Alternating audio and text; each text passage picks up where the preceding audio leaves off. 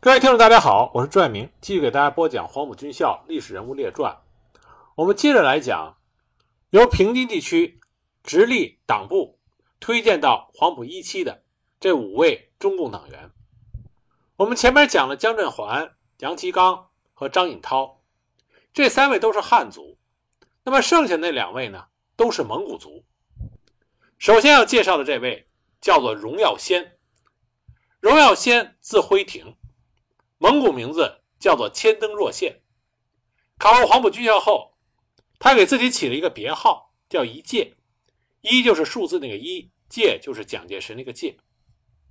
荣耀先是在1896年出生于内蒙古土默特旗察素旗镇的一个蒙古族家庭。少年时期，他父母送他到本镇的私塾读书，他聪明好学，认真刻苦，成绩优秀。一九一一年，以优异的成绩考入了规划城，也就是现在的呼和浩特市的土默特旗高等学堂。土默特高等小学校的前身是启运书院，是清朝雍正二年建立的。学生中，除了一些王公贵族子弟之外，大多数是土默特旗贫苦的蒙古族子弟。荣耀先入校的时候，已经改名为土默特高等小学校。当时学校的课程都是废科举之后所设的新学，同私塾所学的四书五经迥然不同。正值青春年少的荣耀先，不仅专心学业，而且以极大的热情关注着风起云涌的社会变革。那时辛亥革命爆发已经五六年了，规划城虽然身处塞外边地，但革命浪潮早已经席卷到了这里。很早就加入同盟会的校友云亨。精权，经常回校进行革命宣传。荣耀先很受启发，他如饥似渴地阅读着这些先驱带来的进步书刊，课余常和几位志同道合的同学探讨革命形势的发展，热切地关注国家和民族的命运。一九一七年夏，荣耀先从土默特高等小学校毕业，考入了北京蒙藏学校。这个时候的北京，新文化运动如火如荼。民主与科学的思潮成为了时代的两面大旗。荣耀先经常和蒙藏学校的同学们去北大聆听李大钊、陈独秀、鲁迅、胡适等教授的演讲。一九一九年，北京爆发了声势浩大的反帝反封建的五四爱国运动。荣耀先和王祥等同学被同学们推选为蒙藏学校学生会代表，参加了北京学生联合会，同其他院校代表一起。筹划组织了游行示威。五月四日这一天，他率领蒙藏学校一百多名同学参加到了浩浩荡荡的游行队伍之中。五四运动后期，为了推动爱国运动向纵深发展，唤醒塞外各族同胞，荣耀先和蒙藏学校的同学们返回了绥远，宣传鼓动，很快就把五四爱国的火焰在塞外古城归绥点燃了起来。一九二一年，北京大学成立了马克思学说研究会，在校外广招会员。罗耀先得到消息之后，和蒙藏学校的同学们积极前往报名参加。在研究会里，他时常与韩林福、朱屋善、李波海等会员讨论问题。通过系统的学习，荣耀先逐渐形成了马克思主义思想观。一九二二年初，为了教育启发穷苦市民的觉悟。荣耀先在归绥办起了平民工读学校，招收市民，一边识字一边做工。没有办学经费，荣耀先就请蒙藏学校话剧团来归绥演出，演出收入的一部分作为平民攻读学校的费用。一九二二年底，荣耀先返回北京，向马克思学说研究会汇报了绥远地区的工作情况，并且庄重地提出了加入中国共产党的请求。韩林福向中共北方区委。汇报了荣耀先的表现。一九二三年一月，党组织经过严格的考察，批准了他的要求。荣耀先光荣地加入了中国共产党。一九二三年暑期，已经升入蒙藏学校专科部哲学系学习的荣耀先，受学校的委托回家乡招生。临行前，中共北方区委指示他尽可能的多动员些贫苦的蒙古族青年来北京读书，为革命积蓄新生力量。就这样，当荣耀先回到家乡的时候，多松年、乌兰夫、奎毕、佛顶等同学已经从土默特旗的高等小学毕业，正在为前途去向焦虑万分。得知荣耀先回乡招生的消息，他们异常高兴，大家都想赴京求学。荣耀先就招收了李玉志、吉亚泰、多松年、乌兰夫等二十多名学生，顺利的把这批青年带到了北京，圆满的完成了党和学校交给的任务。李大钊听了汇报之后，对荣耀先的工作感到非常满意，称赞他为革命立了大功，并把这批蒙古族青年誉为新生的力量、革命的财富。解放之后，奎弼同志曾经评价说：“荣耀先是我党最早的蒙古族党员，他是我们走上革命的带路人，他为革命做了很多有益的工作。”一九二四年四月，中共北方区委派荣耀先和白海峰。两位蒙古族青年到黄埔军校受训，经过考试，他二人均以优异的成绩被黄埔军校录取。临行前，李大钊同志召见了荣耀先，语重心长地对他说：“我们要建立革命军队，进行国民武装革命，打倒军阀，打倒帝国主义，非常需要军事人才，到那里要好好学习。”五月五日，荣耀先来到黄埔岛，编入黄埔军校第一期步科第四队，与胡宗南。范汉杰等同队学习。六月十六日，军校正式举行了隆重的开学典礼。四百七十名学员一律穿着苏式军装，集中在大礼堂听孙中山先生的讲话。孙中山的演讲对大家的鼓舞都很大。入校不久的荣耀先很快就投入到火热的政治生活中。第一队的共产党员蒋先云，在国民党特别支部的支持下，发起并成立了青年军人联合会。青年会名义上是青年军人的群众组织，实际上是以周恩来为首的共产党员联系青年军人的一座桥梁。荣耀先自然成为其中的积极分子。黄埔军校的党团员多是党组织从全国各地秘密选派而来。在政治活动中，荣耀先结识了从湖南来的陈赓，两个人在一个党小组过组织生活。一九二四年，广州城内商团叛乱。十月十四日下午。留守在军校的荣耀先所在的第四队和第三队，奉命平定叛乱。战士们冒着倾盆大雨，经过激烈的战斗，平定了叛乱。这也是荣耀先第一次经受枪林弹雨的考验。一九二四年十一月，经过半年的严格训练，荣耀先圆满地结束了黄埔第一期的学习任务，分配到黄埔学生军第一教导团担任排长。同时分入第一团的还有蒋先云、贺中涵、李之龙。杜聿明等同学。一九二五年二月，国民政府决定东征讨伐盘踞在东江的军阀陈炯明及其反动势力。部队从广州出发，历时两个多月，打遍了东江，直到汕头。在战斗中，荣耀先表现突出，先后提任为连长、营长。作战中，荣耀先和他的战友冲锋陷阵，勇猛顽强，获得了通令嘉奖。黄埔战报和民国日报分别刊登了文章。介绍荣耀先的英雄事迹，称赞他为英勇善战的蒙古族营长。六月初，滇系军阀杨新敏和桂系军阀刘振环发动叛乱，叛军占领了广州。荣耀先又随着东征部队回师广州。经过几天的激战，广州城又回到了黄埔军人手中。一九二五年八月，荣耀先受黄埔军校的委派，所以曾在黄埔军校第一期任区队长的。告子举返回北京，为军校招收第四期学员。荣耀先回到北京之后，立即同党组织取得联系。李大钊同志在国民党中央执行部接见了他们，并且做出了具体指示。为了选拔优秀人才，荣耀先先后秘密到北京各大院校、中学和蒙藏学校，动员蒙古族青年学生报考军校。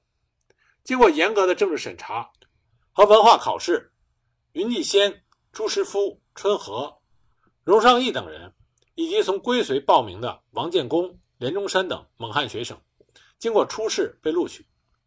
招生工作基本就绪之后，荣耀先再次来到阔别两年的蒙藏学校。大家告诉他，奎弼、佛顶、赵成等同志已经去了蒙古党务学校学习。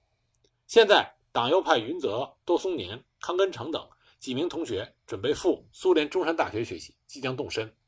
还有一批也准备到广州毛泽东主持的农民运动讲习所学习。十月份，荣耀先带领着学生们从天津乘船经上海到达广州，顺利地完成了军校交给他的招生任务。十一月，军部调荣耀先到广州卫戍部队某连担任连长。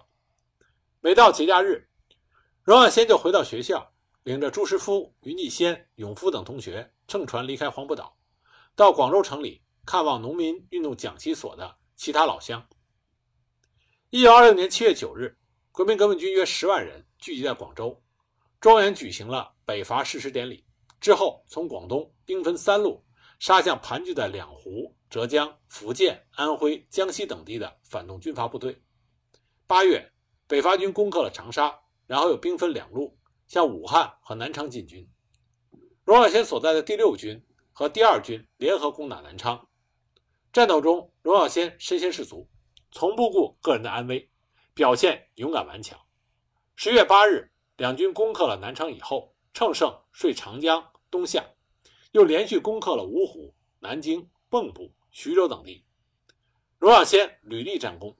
一九二七年二月，他被提升为北伐军第六军突击团团长。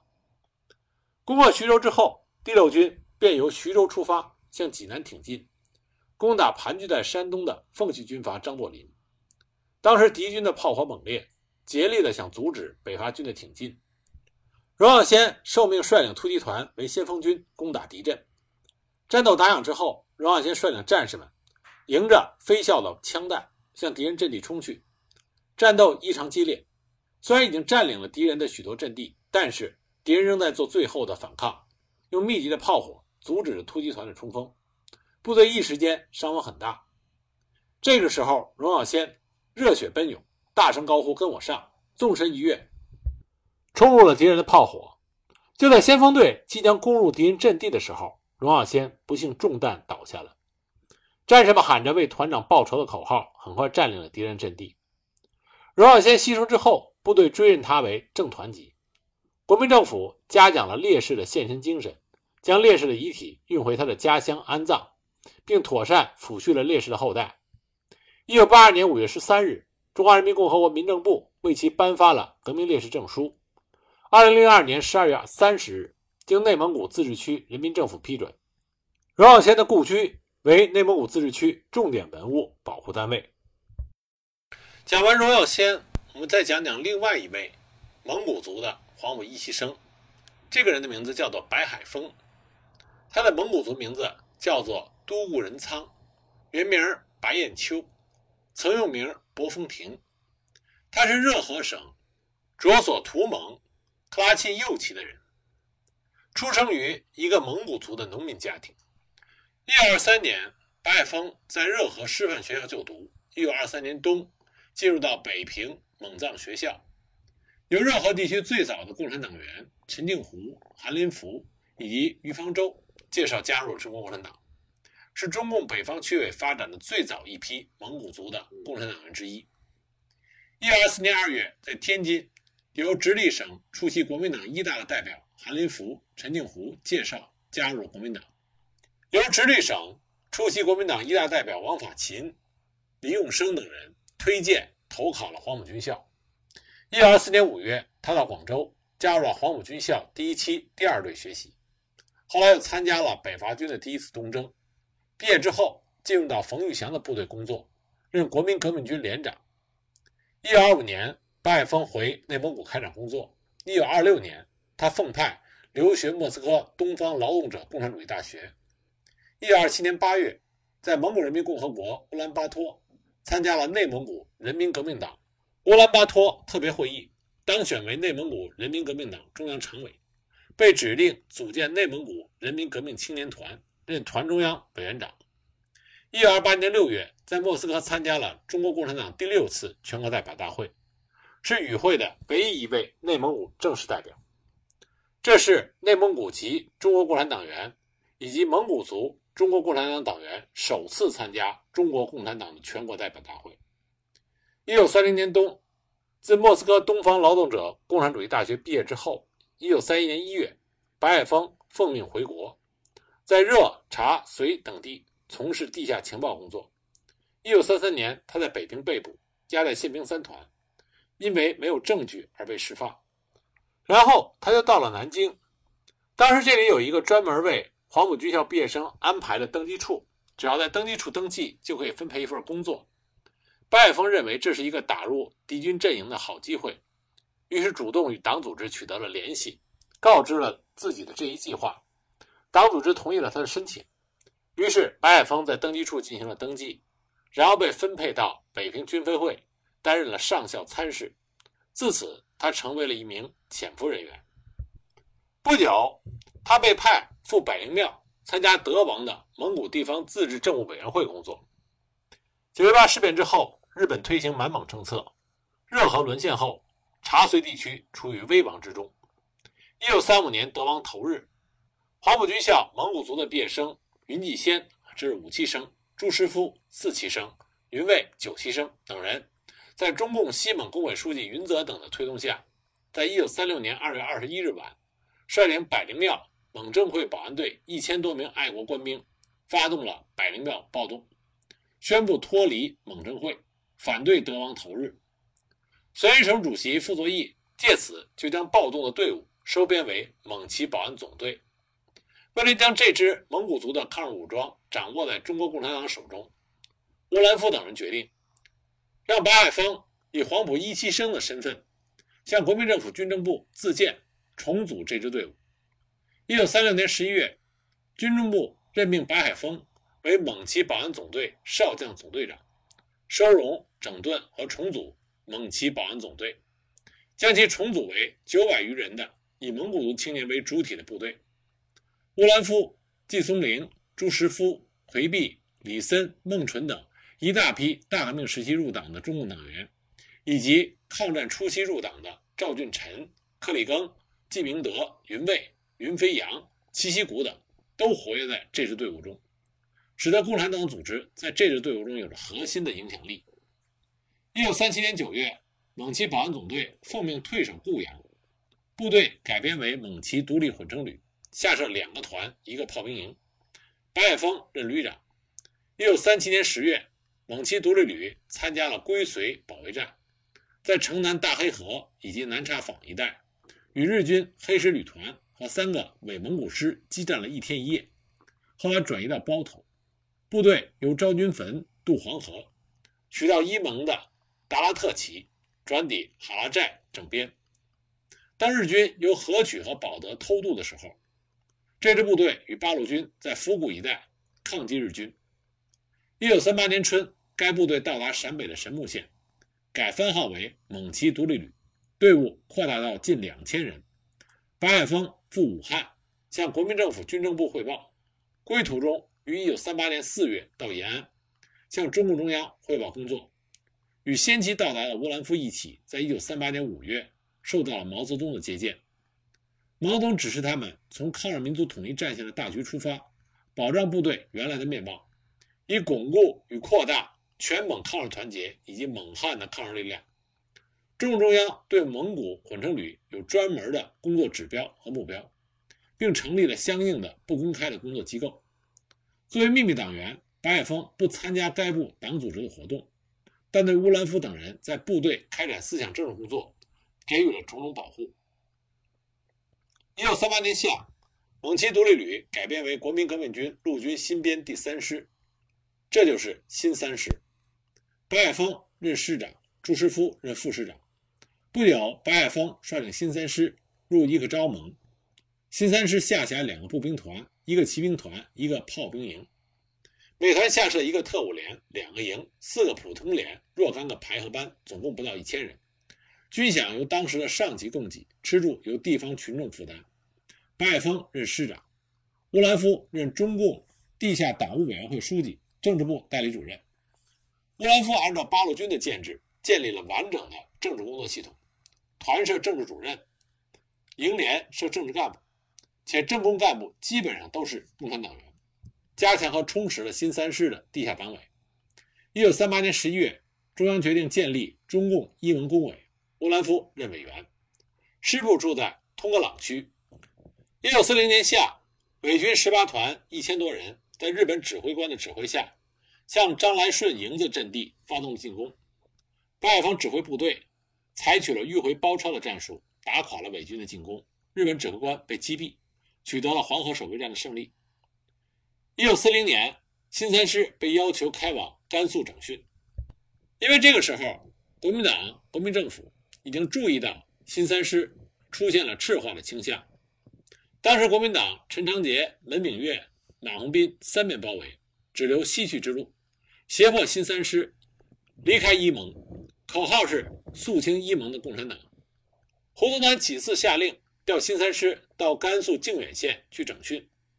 新三师地下党委觉察到国民党用心险恶，头两次调新三师到靖远，师党委在向中央报告请示的同时，以日本侵略军企图越过黄河侵占伊盟，部队不能离开为理由，没有执行。胡宗南调不动新三师，就一方面派驻河套。榆林、宁夏的国民党部队压逼新三师，另外一方面给白海峰发来了一封密电，催新三师立即开往靖远，并电令白海峰就地将云师宇枪决。云师宇就是乌兰夫当时的化名。在这个危险关头，白海峰让乌兰夫看了密电，部队党委及时召开了紧急会议，决定部队马上起义，拉到延安去。乌兰夫向党中央请示，中央很快复电。只是新三师的党组织要保证部队西调靖远，不能分家，也不要起义拉回延安，以免顽固派借此制造事端，破坏抗日统一战线，并且要求部队中的共产党员已经暴露身份的迅速离开部队回延安，尚未暴露身份的继续留在新三师，长期潜伏，保存实力，伺机行动。于是，在这一年的夏天，乌兰夫、克里庚、韩峰等人以各种借口离开了新三师，回到了延安。不久，白海峰率领的新三师离开了伊蒙。国民党将很多共产党员的干部调到新疆等地，分散控制在其他队伍中。许多老战士也被调到各地，从甘肃补充了很多新兵。这支以蒙古族为主要成分的抗日武装就逐步被国民党瓦解了。一九四一年夏，白海峰率领新三师到达靖远。从一九四一年开始，白海峰就失去了同中共党组织的联系。一九四二年，新三师被改编为骑兵新编第七师，白海峰任师长。抗战胜利之后，蒋介石下令该师西开到甘肃张掖。一九四五年秋，该部并入骑兵第九师，白海峰仍然任师长。一九四六年初夏，白海峰部奉命开到绥远，行军途中，先头部队已经过了宁夏。北部的石嘴山，接到蒋介石急电，在甘肃靖远停止待兵，白海峰只好率部折回甘肃。一九四六年秋，该部改为整编骑兵第二旅，白海峰任旅长。在此之后，白海峰先后被任命为中国国民党第六届中央候补执行委员、国民大会代表，但是他都没有赴任。一九四七年春，该旅开往固原。一九四七年夏。宁夏马鸿逵、青海马步芳的一部分部队和白海风旅向陇东解放区进攻。一九四七年五月三十日，西北野战兵团出击陇东战役，白海风旅遭到重创，其少将副旅长陈英全、第三团上校团长汪涛被俘。他率领残部回到固原，后来又开到靖宁整编。此时，白海峰已腿疾复发。发电报给蒋介石，请求辞职，没有获到批准。六四七年冬，概率开到陕西，与解放军第二次接触，亦被击溃。其主要原因还是白海峰根本不想与解放军开战。一九四八年初，范汉杰任冀热辽边区总司令，白海峰被任命为该部副总司令。辽沈战役的时候，白海峰未到前线，去了南京。后来，蒋介石委任德王为内蒙古军总司令。白海峰被任命为该部副总司令。一九四九年七月，白海峰和地下党员陈英全赴阿拉善旗参与西蒙自治活动，任蒙古自治政府委员会委员兼保安委员会副委员长、十月署署长。在会上，他强调，蒙古人应认清敌友和大局。在德王出逃之后，九月二十三日，他和达里扎雅、巴安俊等人通电起义。使得阿拉善旗和平解放。中华人民共和国成立之后，白海峰历任西北军政委员会委员、西北军政委员会经济委员会委员。但是令人遗憾的是，在一九四一年被调到甘肃进行整训之后，白海峰与党组织失去了联系。那么，党组织因为不明真相，认为他是自行脱党，因此他的党籍问题在新中国建立之后一直没有得到解决，一直到一九五六年，中央才打算为他解决党籍问题。但不幸的是，就在同年的九月八日，白海峰因病去世，享年五十四岁。无论是英年早逝的荣耀先，还是长期潜伏在敌人内部的白海峰，他们都是优秀的黄埔一期生。也都是中国共产党北方党组织早期优秀的共产党员，也是蒙古族最早的共产主义先行者。